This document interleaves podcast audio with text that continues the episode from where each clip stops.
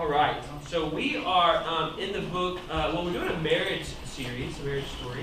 Uh, going through different stories, marriage stories in the Bible. We're going to be in the book of Genesis again. We're going to be in chapter 12 of Genesis, and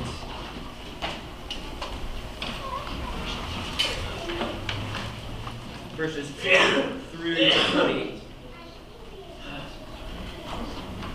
I'm going to read this section. It's not going to be on the screen, so you're going to have to have a real Bible, uh, either, either through your cell phone or uh, through an actual printed Bible.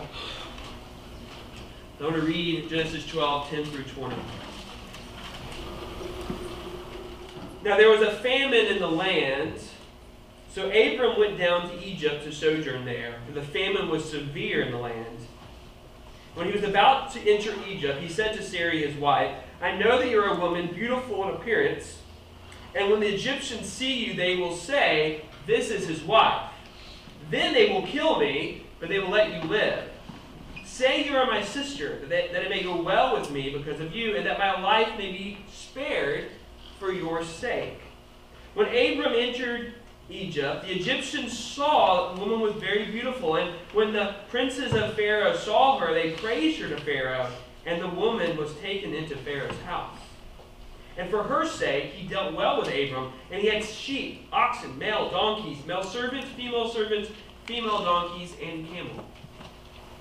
Verse 17. The Lord afflicted Pharaoh and his house with great plagues because of Sarai, Abram's wife. So Pharaoh called Abram and said, What is this you have done to me? Why did you not tell me that she was your wife? Why did you say she is my sister? So, they, so that I took her from my wife. Now then, here is your wife. Take her and go. And Pharaoh gave men orders concerning him, and they sent him away with his wife and all that he had. Let's pray.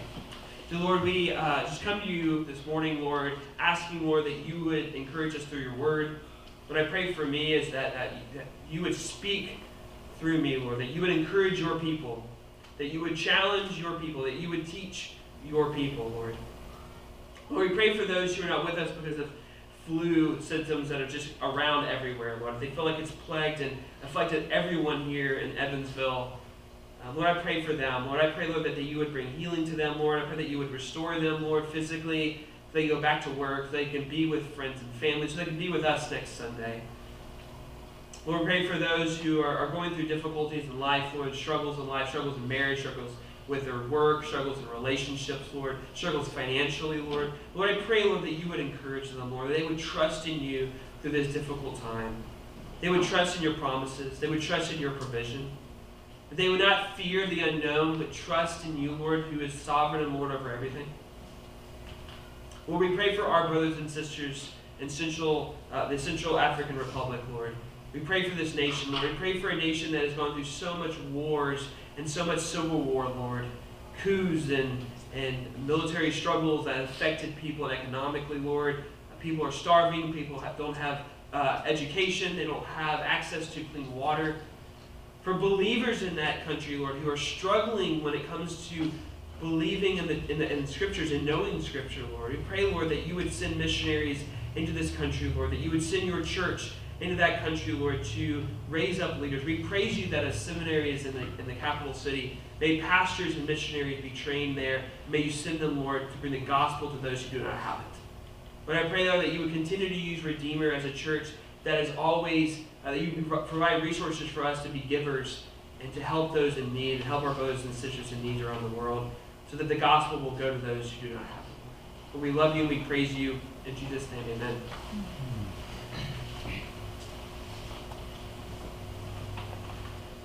This is the second part in the, our marriage series, and we're going to be talking about Abraham and Sarah. And the title of the sermon is Builds a Heaven in Hell's Despair. Builds a Heaven in Hell's Despair. Kind of the big idea, kind of this, kind of a big idea just to kind of um, help us through this, this sermon, this, this, this sermon. The Spirit is the power for your marriage to build a heaven in hell's despair. The Spirit is the power for your marriage to build a heaven in hell's despair.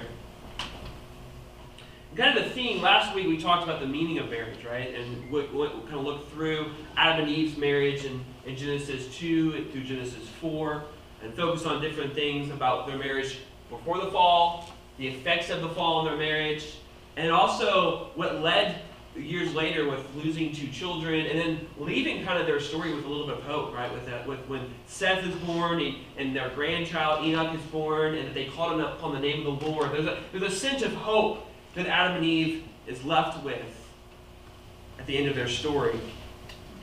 And today we want to talk about the power of marriage in a fallen world. That because of the fall, because of Adam and Eve's sin in the garden, that the world has been plagued by the fall. The world has been plagued by the corruption of the fall.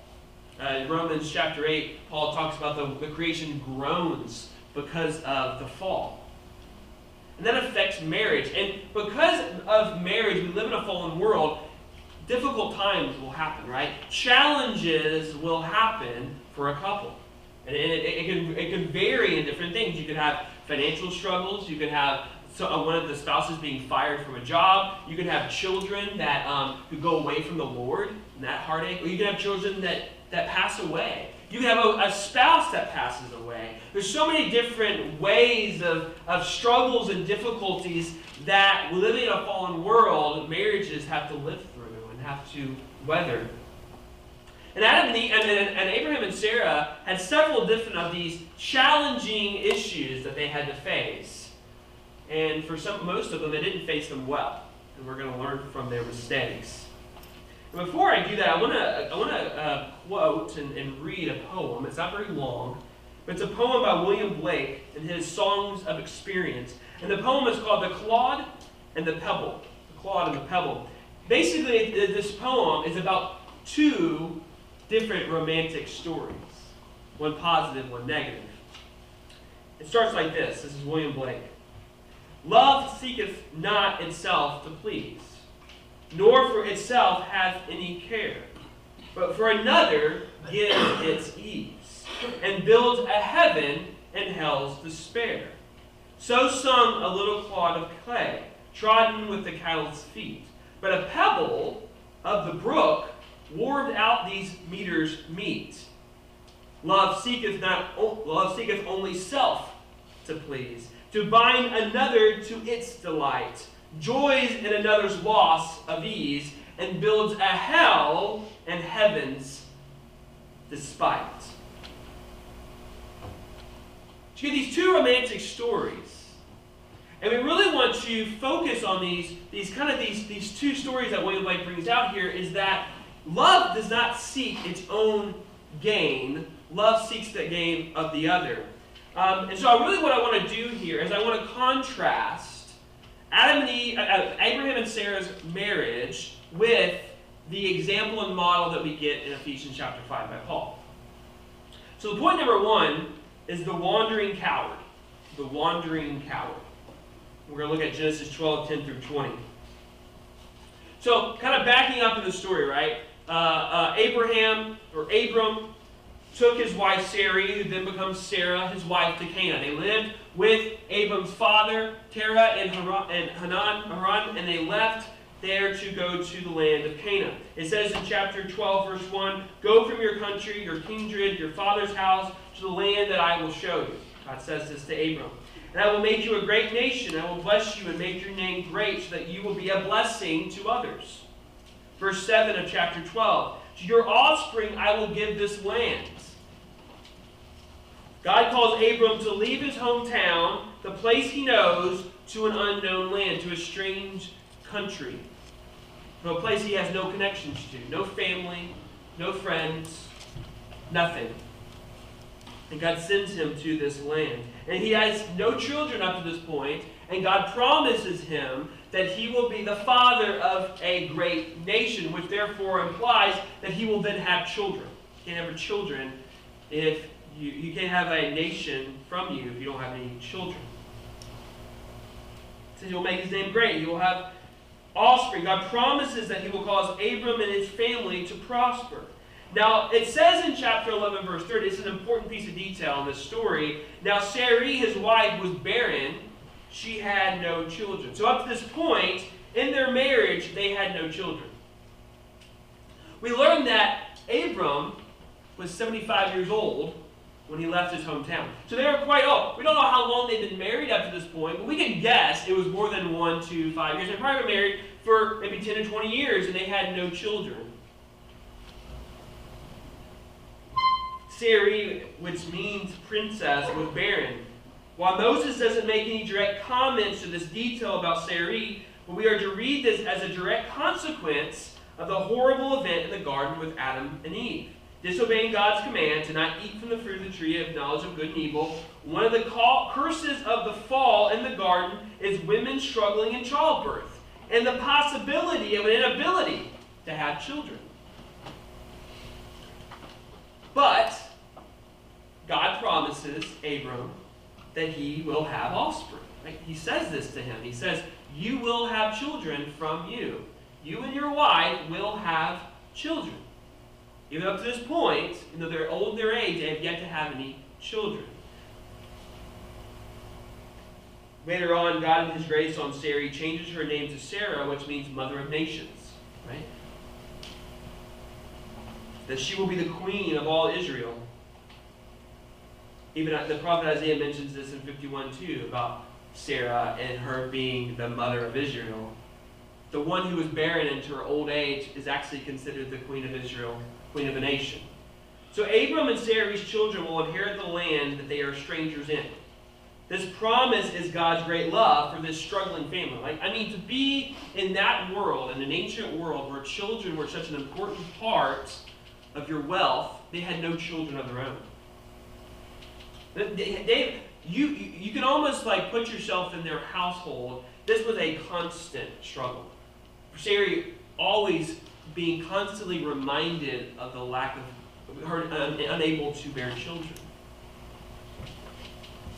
No children to call their own. They moved to this strange, unknown land with none of their family with them, completely unconnected, with no children of their own. That's a struggle that they had to go through, moving to a new place, but also having no children, struggling through that heartache. And we learned in, chap- in chapter 12, verse 10, there was a famine in the land. So the land that they just moved to has this severe famine. I mean, it was so severe, they were forced to migrate from their new home to Egypt. They were forced to go into Egypt. It's not like they decided to go to Egypt on a vacation. It's not like they decided to go to Egypt because they were unhappy with where they were living and they wanted to go somewhere new. They moved to Egypt because of the famine. It was so severe, they had to leave. And Egypt was home of the Nile River, which provided a more stable agricultural environment than the land of Canaan, which just had the Jordan River and, and, and more uh, in need of rainfall. So they sojourned in Egypt, and what a sojourn is is to live in a place for a long time. They lived in Egypt for a while. This is, again, this wasn't a weekend excursion. This wasn't some overnight trip. This is a place they were going to, and they were escaping from the famine to go into Egypt and to live there for an undetermined amount of time. And again, being sojourners in a land is to have no family affiliation to where you're going, no citizenship rights whatsoever. Again, this was not a quick weekend, we actually learned from other sojourners in Ruth chapter 1, 1 through 4, when Naomi and her husband and her sons went to Moab because of a famine, they lived there for 10 years. They moved to Moab because of a famine. They moved, they moved from their land in, in Israel to live amongst the Moabites because of a famine. They lived there actually for 10 years before they ended up going back.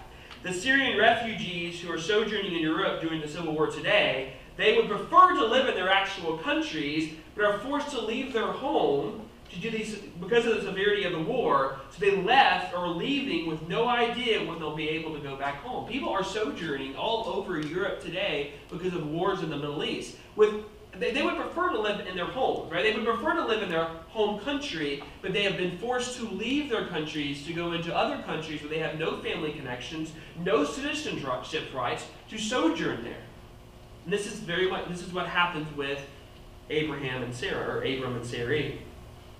So Abram and his crew have left Canaan and are sojourning in Egypt for an undetermined amount of time. The famine that struck Egypt during this time of Joseph lasted seven years. I mean, there was another famine that happened. So we, again, we don't know how long they lived there.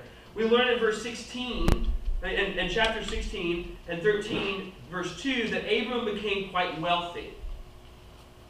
So they were most likely in Egypt for a few years for him to build this wealth that he ended up having.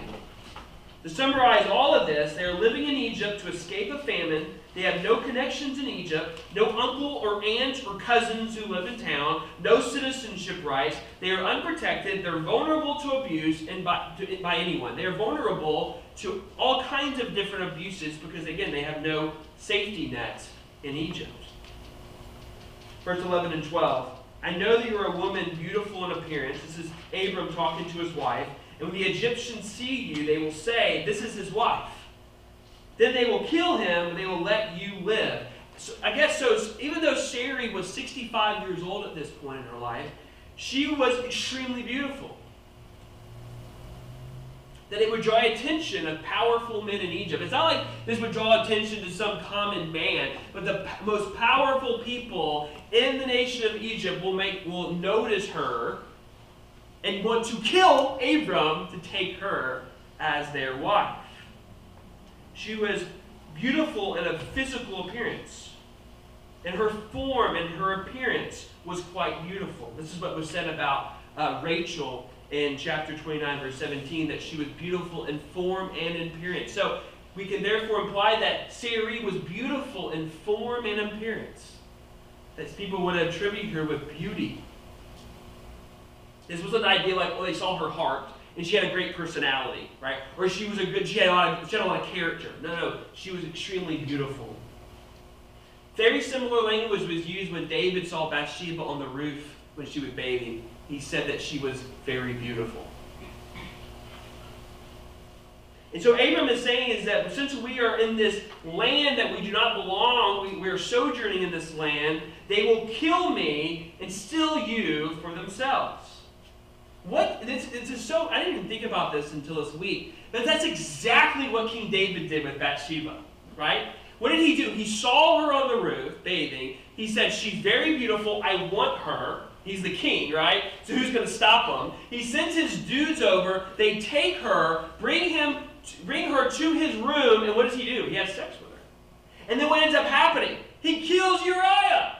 Basically, what Abram is saying will happen to him actually happened with King David. He literally was a powerful man, took another man's wife, and then had him killed.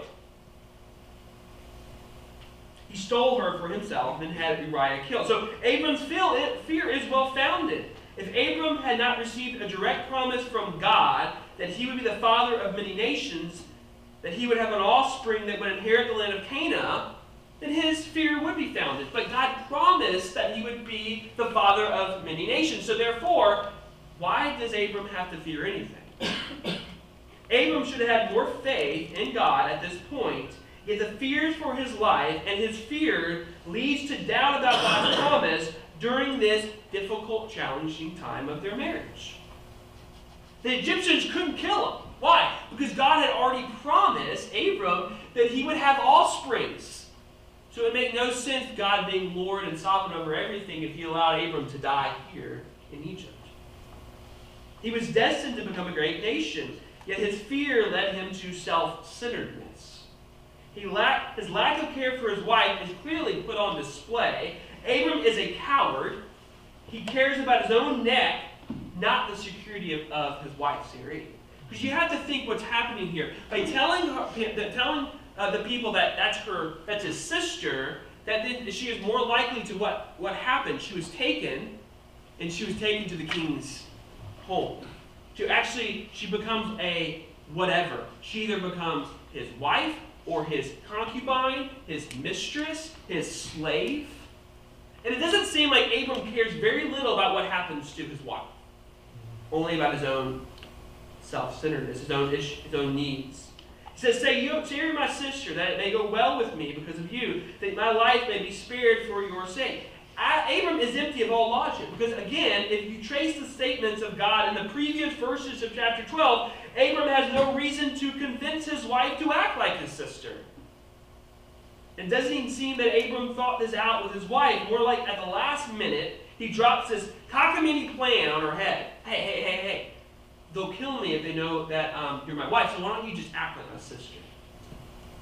She's pushed out in front, so cowardly, like a cowardly lion could hide behind her. He, like Ava, Adam, failed to lead his wife to faithfulness, but leads her to doubt God's promise as well. He's such a coward. When God told him that he would make a great nation through, through them, yet he shows no trust in God's promise here, and Sarai is left out to dry. No, no protection as his wife. What happens? The woman was taken into Pharaoh's house. Similar to Bathsheba and Esther, other two other women in, in the Old Testament who were taken by powerful men. Sarai is taken to most likely, potentially, potentially becomes the Pharaoh's mistress or concubine or wife or worse. We have no idea. The Egyptians do not know God. And, and, and as we will see down the road, these are the same people that make the Hebrews slaves and defy God. It's clear from the story that Abram does nothing to stop it. If read the story, there's nothing in here that says or, or highlights or indicates that Abram did anything to stop Pharaoh's men taking his wife. He allowed another man to take his wife into his house with the plan to make her a member of his harbor or his house. Abram profits from the, the situation at the expense of his wife. Like what, is it, what does it say at the end here in this section? It says, for her sake, he dealt well with Abram, it's talking about Pharaoh, and he had sheep, oxen, male donkeys, male servants, female servants, female donkeys, and camels. What did he do? He acted like a pimp, and his wife was the prostitute. Basically, right? He profited from his wife. If any husband ever did that, what would be our reaction?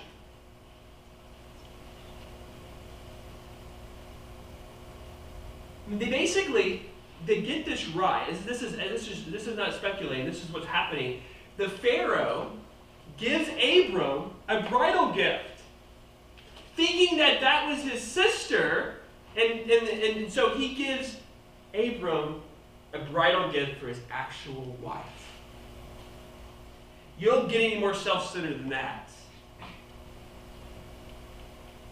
And what's so crazy is Abram does the same thing year late, years later in chapter 20, verse in chapter 20 with Amalek. Does the same thing. It even says in chapter 20, verse 13, that Abram said, When God caused me to wander from my father's house, I said to her, This is the kindness you must do to me at every place to which we come. Say of me, He is my brother. Because God took us out of my father's house Therefore, since we have no protection from my father, why don't you just treat me like your brother so that I won't be killed? As, and then he's kind of, it's God's fault that he has to do this. Since God caused me to wonder, as if God somehow was powerless to protect him unless he devised this plan that puts his wife in harm's way. He rationalizes his action and informs his wife that she must do this for him putting her in a horrible position so that he could be saved, failing to protect her from abduction, and then profiting off the arrangement. So this, this, this, is, this is an example of self-centeredness in marriage. Caring only about your needs and putting the other partner and spouse in this situation at harm's way. When challenges arise, how should we address these issues in marriage? Ephesians chapter 5, verse 18. Paul tells us to be filled with the Holy Spirit, not to be drunk on wine.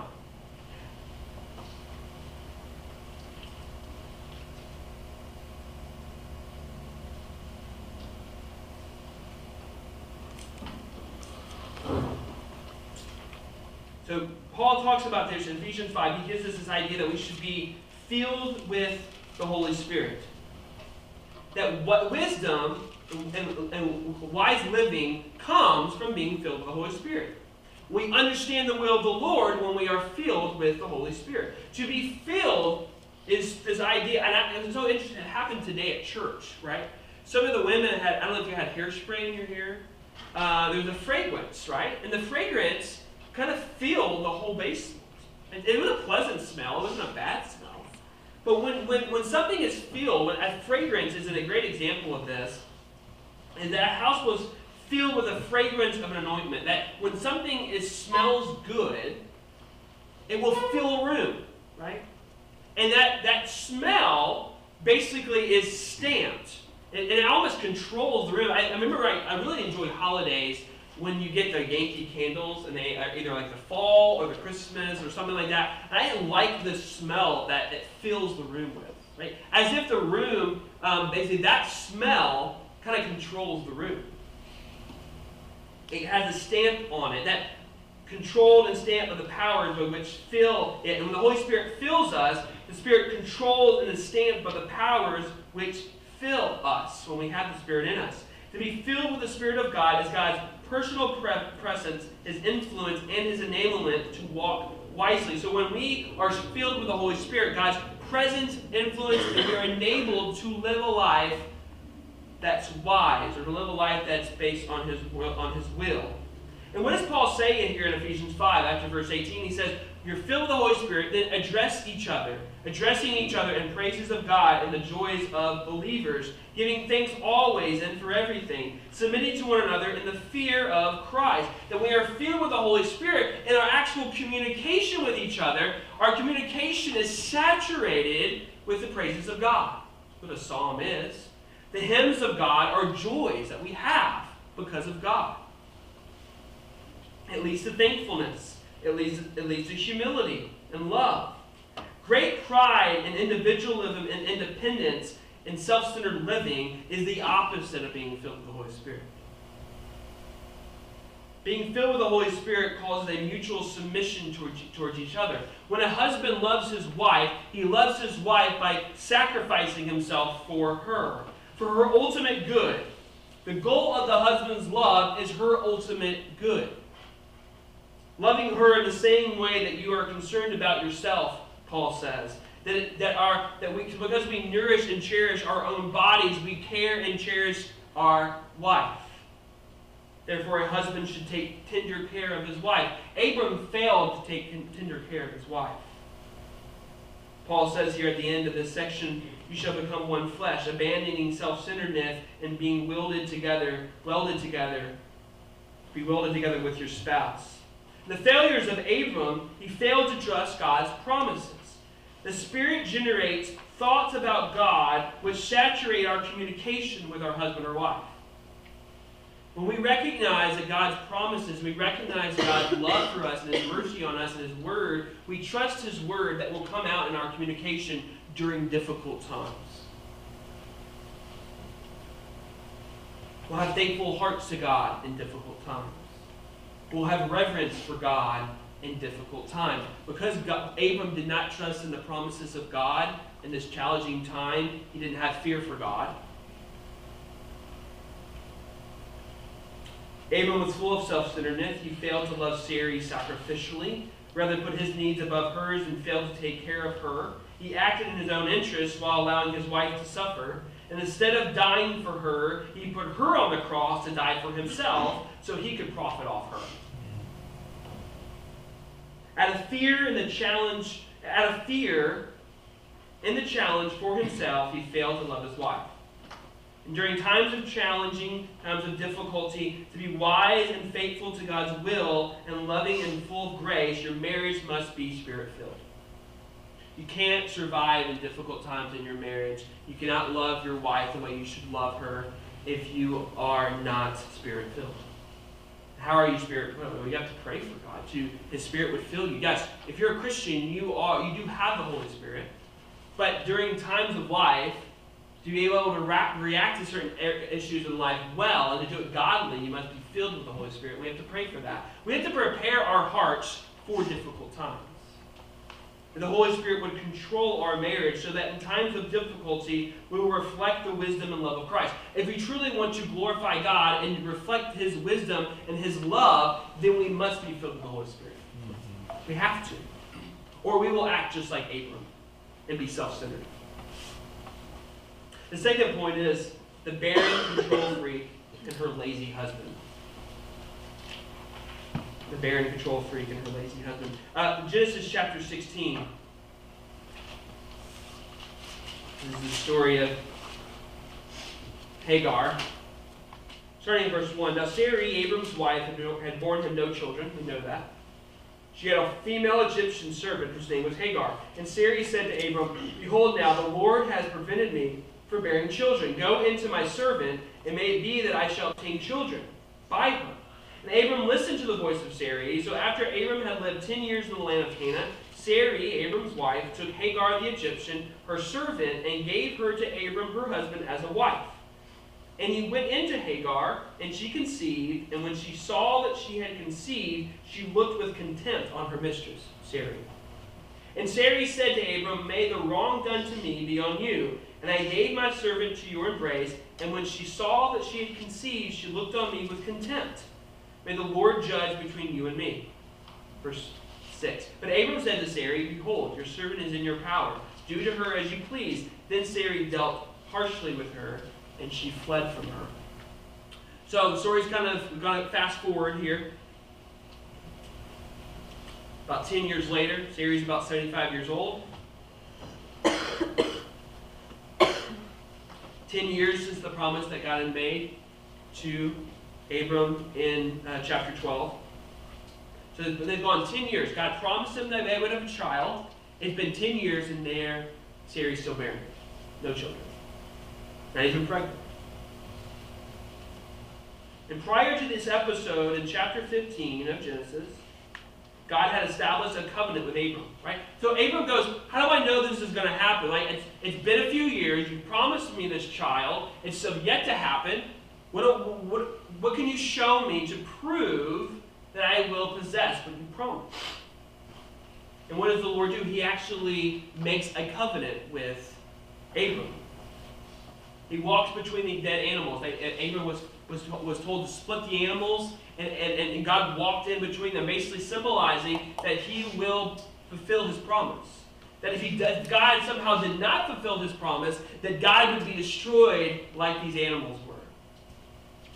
So God is staking his credentials, his character, on fulfilling his problem, his promise to Abram in Sarai. Behold, the Lord has prevented me. And so Sarah, Sarah is, is 10 years later, and she still doesn't have children, and she's mad. She's mad. God had promised us that we were going to have children, and I'm still not pregnant. I'm 75 years old, and I'm never going to have children. So what does she do? She even says, Behold, the Lord has prevented me from bearing children. Go into my servant, and it may be that I shall obtain children by her. Hagar is a servant from Egypt, which makes, this, makes sense that she was one of the Pharaoh's gift to Abram in chapter 12. She offers as a surrogate mother. So Hagar is going to be a surrogate mother for Sarai. Hagar is under Sarai's authority, right? Uh, uh, Hagar's mistress, uh, her, her, her authority is in Sarai. Sarai has authority over her. We even see that in verse 6, right? Abram said, You tell her, you have authority over her. You tell her what you want to do with her, and he, she sends her away. But Sarai has, has begun to doubt God's fulfillment. She becomes impatient. She becomes resentful.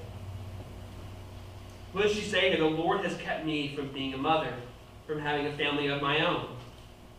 It was very common in that time in the ancient Eastern world for a husband who, whose wife would not produce children for her, for her and him to go marry someone else. Maybe divorce her, or just add another wife and have children with her. So she starts to doubt God's goodness and his plan. Sarai takes action to secure her own plan and assists a weak God in her mind to produce an heir for her and her husband. She doesn't think God is up to the task. right? Or she would not come up with this plan. She would trust God, but she doesn't think he's up to it. She doesn't think he will. He's good enough. That he's not a good God. He's a weak God. Or why, why, why hasn't he not given us what he's promised? She says, Go into my servant that I may obtain children by her. She gave Hagar to Abram, her husband, as a wife. That's crazy, right? I mean, this story is nuts. Like, she forces Hagar to marry her husband. Sarah's own self centeredness is put on display. Later, we see Hagar conceives a child. Sarah's, Sarah's plan is successful. However, she resents Hagar and Abram for the child. She says, May the wrong done to me be on you. I gave my servant to your embrace, and when she saw that she had conceived, she looked on me with contempt. May the Lord judge between me and you. Sarah was not delighted in the result of her plan, was she? She had resentment. It was her plan. She's the one who thought this out. Her own, so her own self-centeredness thought this out, and then she was unhappy with the results. Sarai believes Hagar's new status in the household uh, due to Hagar's pregnancy and Sarah's barrenness, that she would have a better status now. Equality with Sarai, or more important than Sarai, because she was able to bear children. Hagar is now a threat to Sarai's place in the family. Then Sarai dealt, dealt harshly with her, and she fled from her. The result of her self centeredness was resentment and cold hearted treatment towards Hagar. This is her doing. She's the one that gave Hagar to Abram, and then she was unhappy with it, and then she harshly treats Hagar and gives coldness to her, and then kicks her out of the house. By failing to trust God in her barrenness, she resorts to self centeredness, which led to resentment towards those she brought into her own wicked scheme. And what happens? It brought trouble into the marriage. Hagar looked with contempt on her mistress she began to despise her mistress. We learn later on in chapter 29, verse 9, that she saw the same thing in Ishmael, the son of Hagar, that she was laughing, or that he was dishonoring Isaac, who was just born. Future pains in our marriage when we react to challenges with self centeredness. When we react to things in our marriage difficulties with self centeredness, it will lead to future pain. It was that true, it was true with Abram and Sarai It will be true with our marriages as well. Let me go to Abram, because Abram is, is, is not without fault in this story. All right? All the blame does not go to Sarai. In verse it says here that Abram listened to the voice of his wife. Would you remind that remind you of any other story? It's the same thing that God said about Adam. He listened to the voice of his wife. Sarai is under his leadership as a husband, so ultimately the blame falls to Abram. The buck stops with him. However, Abram turns the whole matter to Sarai and appeases her at the expense of Hagar, which results in Sarai's resentment and cold-hearted treatment of Hagar. Abram failed to protect her from the pain that would, that would follow by sleeping with another woman without any argument or sense of loyalty to his wife. Sarai basically gives him a hall pass and he goes along for the ride without any care in the world. Lazily listening to the voice of his wife and proceeding as instructed.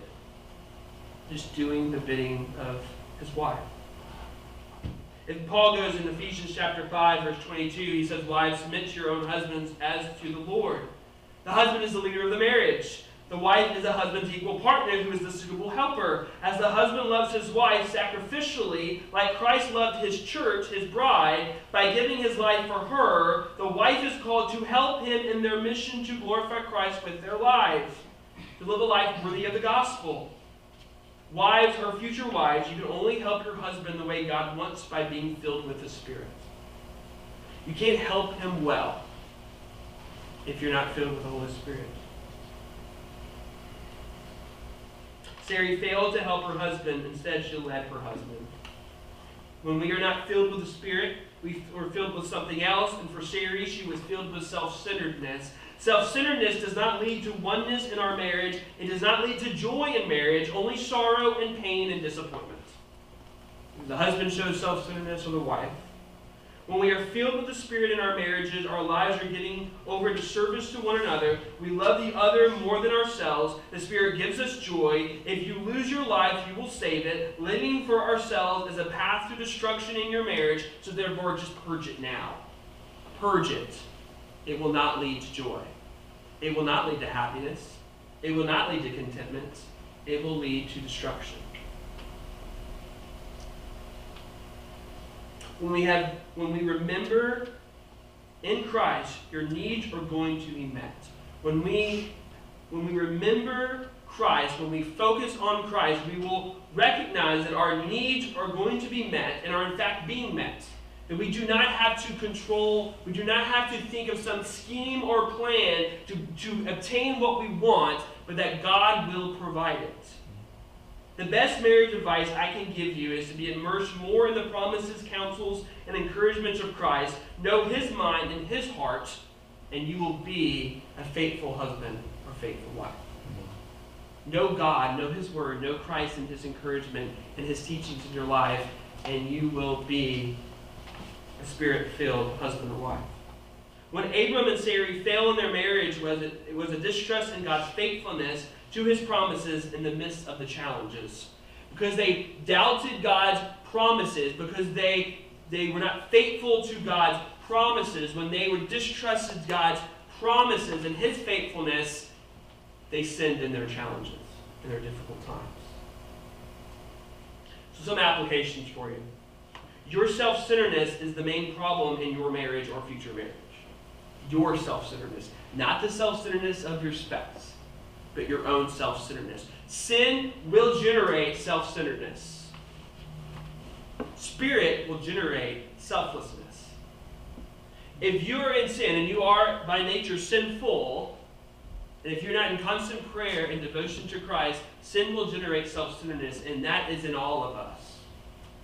So acknowledge your own self centeredness, and that is the main problem in your marriage or your future marriage that you should show more love for your partner, more dependent on God's grace through His Spirit. Number two is trust in Christ's promises through all challenges. Trust in Christ's promises through all challenges. Paul says in Romans 8 that all things happen for good for those who love God and call according to His purpose, and that everything is leading to what? Conformity to Christ. The goal for your life is to be more like Christ. What did Christ do? What did Christ display?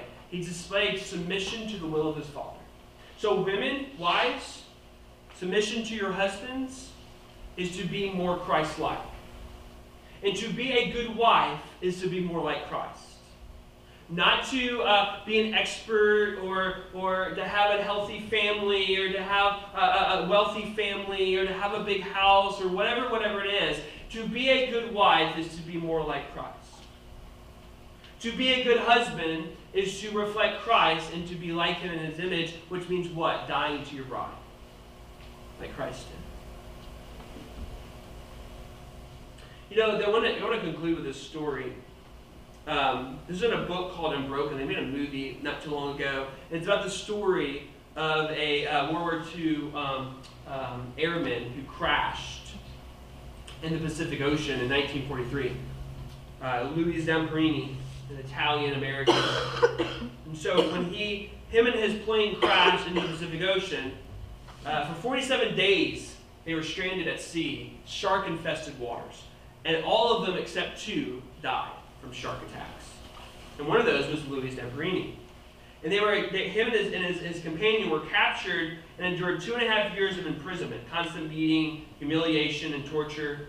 He, he was able to survive that returned back to the United States after the war. He suffered from uh, severe post traumatic stress disorder. He became an alcoholic, and he was married. His, ma- his wife, uh, uh, Cynthia, she lost hope for her marriage. Her husband was a wreck. I mean, like, he was an alcoholic. He was having dreams about the war. He, uh, he would have this con- he had a dream of revenge. There was a certain uh, uh, um, Japanese soldier a Japanese officer called the Bird, and he was in charge of the prison that he was at, and he was the one that inflicted all the pain that he suffered. And he would have dreams of strangling the bird. And at one point, he was sleeping next to his wife. He had one of these dreams, and she started screaming in the night because he was choking her, thinking he was choking this Japanese officer. She had lost all hope for her marriage. Her husband was an alcoholic, her husband couldn't keep a job. She was going to file for divorce. But then in 1949, she went to a Billy Graham crusade, heard the gospel preached, confessed her sin, believed in Christ, was converted to Christianity, became a believer. She then brought her husband, the alcoholic, the survivor from the war, takes him to one of Billy Graham's crusade, and he also receives Christ Jesus into his life. This is in that book, Unbroken. He then returns to Japan and shares the gospel with the uh, Japanese officers that inflicted pain and torture on him.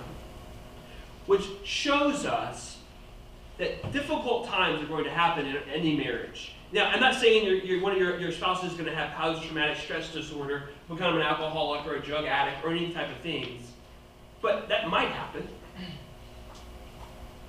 And the only advice in this, in this, in, in, in a world where there's, a, in a fallen world where difficulty and challenges will come into every marriage. Romans 5. Be filled with the power of the Holy Spirit, the power of sin may no longer plague your marriage with disorder, self-doubt, or spouse, spouse worship. We can be free to serve our Lord, our spouse, with joy Nothing can fill the God sized spiritual vacuum in your heart. Your career, your children, your marriage as well cannot fill a God sized hole. Until God has the proper place in your life, you will always respond to challenges in your marriage with self generated self centeredness, not spirit generated humility. Sin generated self centeredness leads to complaining about your spouse's love for you is not enough, respect of you is not enough, and the support of you is not enough. We have to have the Holy Spirit if marriages are going to work in a fallen world. I'm going to go back to the poem that I read earlier. Love seeks no, not itself to please, nor for itself has any care, but for another gives its ease, and builds a heaven and hell to spare. To build a, build a heaven and hell's despair is the look that seeketh the other, to please not yourself. Care little for yourself, but for the other, and builds a heaven and hell's despair. Your marriage will be a heaven and hell's despair. None of this is possible without the power of the Holy Spirit in your life. Which therefore you need the gospel for marriage to work. You have to understand the sin in your life. You have to understand the, the, the sacrifice that Christ made on the cross for your sins. You have to trust in Christ, be filled with His Holy Spirit, and be dependent on that Spirit daily for you to be able to face challenging times in marriage. The Spirit of God is the power for your marriage. It's the power for your marriage. If you're going through marital struggle, you've gone through marital struggle, be encouraged by this. Rely on the Holy Spirit. Don't lose hope. Don't lose hope. Don't do what Abram and Sarai did and, and, and try to trust themselves or try to, to try to think outside the box to, to gain what they lack To trust in God and be filled with His Holy Spirit. Let's pray. Lord, I thank you so much, Lord, for your, your word. I thank you, Lord, for, for marriage. Lord, I thank you, Lord, for some of the stories in the, in the Bible that show us not what not to do sometimes, Lord. We're prone, Lord, to self-centeredness. Lord, we're prone to uh, want to make ourselves happy and to obtain our own happiness by our own means and not to rely on the means that you offer. Lord, I pray, Lord, that you would fill us with your Holy Spirit daily, that we would rely on your Spirit daily, Lord, that it would fill us, Lord, with joy, that it would help us, Lord, in our communication with our spouse, that our communication, Lord, would be praises to you, that it would, we would be reminded, Lord, of your promises, that we would be reminded, Lord, of your provision, we would be reminded of the joy that we have in Christ. That we would be full of thankfulness, Lord, and that we would submit towards one another in reverence to you. Lord, we lack your spirit so often, Lord, but Lord, that you would give it where we lack. You would provide for us, Lord. That you would give us humble hearts. That we would serve our spouse. That we would love our spouse, Lord. And through that, you would give us joy. Lord, we thank you, Lord. We praise you, Lord. If there's anyone here that has, they're struggling in their marriage, Lord, or or just struggling, Lord, in their own personal life, Lord, that you would help them, Lord, to see their need for your Spirit, Lord, and that you would fill them and you would lead them to love and service of others. And that would give them joy. Lord, we love you, we praise you. In Jesus' name, amen. We're going to take the Lord's Supper. If I can get um, and uh, Adam, why don't you come up here? Um, the way that we do this here is um, that this is for believers. And so if you're a believer,